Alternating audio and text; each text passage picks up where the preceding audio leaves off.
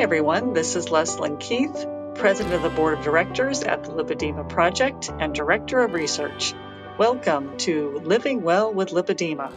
Today I have an excerpt from a webinar in September 2018 that featured several women with lipedema who had tremendous success using a ketogenic diet. In this excerpt, we hear from Emma Lee, a mother of five who has struggled with her weight and her, for her whole life. Although she has never been officially diagnosed with lipedema, Emma really has all of the classic signs. Emma talks about how she discovered keto and, with the support of her family and doctor, how she was able to lose over 300 pounds. Emma also shares some of the challenges as well as the success she had along the way. I started keto January of 2015. So I'm two years eight months in. During my journey, there's been ups and downs. I didn't know that I was doing keto when I started.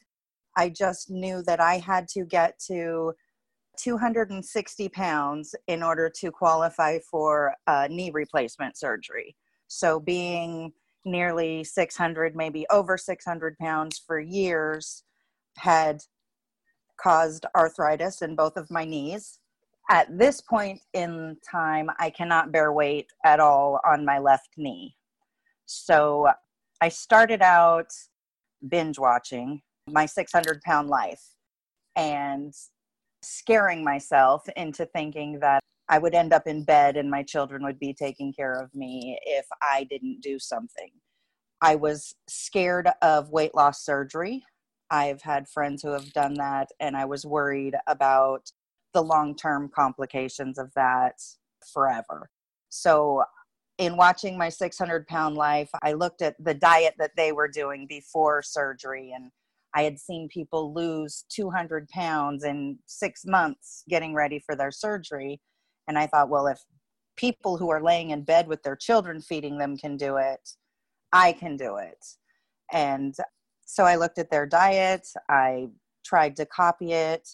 I cut out anything I knew was carbs and all sugar and sugar substitutes. I was starving for about two months. And I think I developed what I now know is keto flu. And so I couldn't eat anything for about five days. I was that sick. And so while I laid on the couch for five days, feeling sorry for myself and thinking I was going to have to start eating carbs, I did some research on low carb diets, and that's how I found keto. And so I was able to create a menu that was doable with my lifestyle, and I've been eating that way ever since. At that point, my hips were 84 inches. And now my hips are 62, 63 inches, even with nearly 400 pounds lost. So I think that compared to the other women, what works for me is a lazier keto, mostly because I work two jobs, I have five children, and I'm just too busy to track constantly everything I eat. A couple of days a month, I will track my foods just to make sure that I'm staying where I'm supposed to be. And lower fats for me work to keep weight loss going. So, the challenges for me, I didn't realize that weight loss would be so emotional. The toxins being released, the hormonal imbalances.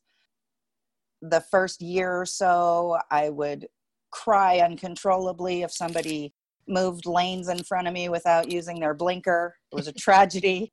I didn't know anything about lipedema, so not having any control of how my body changed was was hard to deal with. And then seeing myself now and I'm not skinny.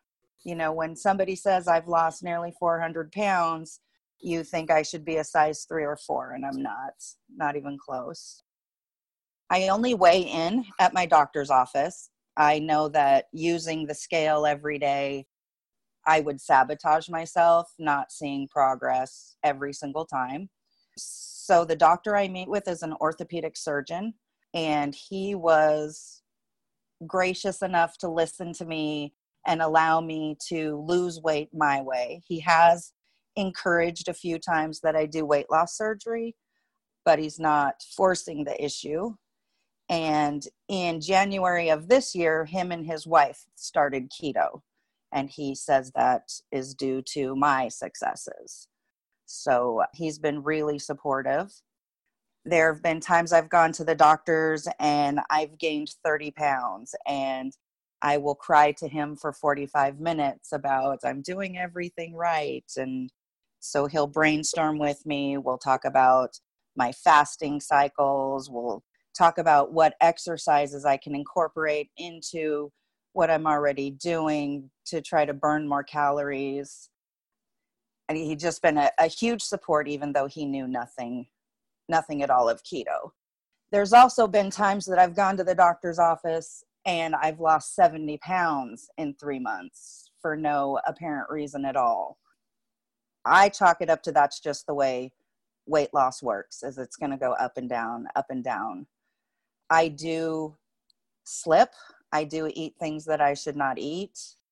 And for me, learning how to just forgive myself for my food addiction and starting over has been the most beneficial to stay on track for as long as I have been.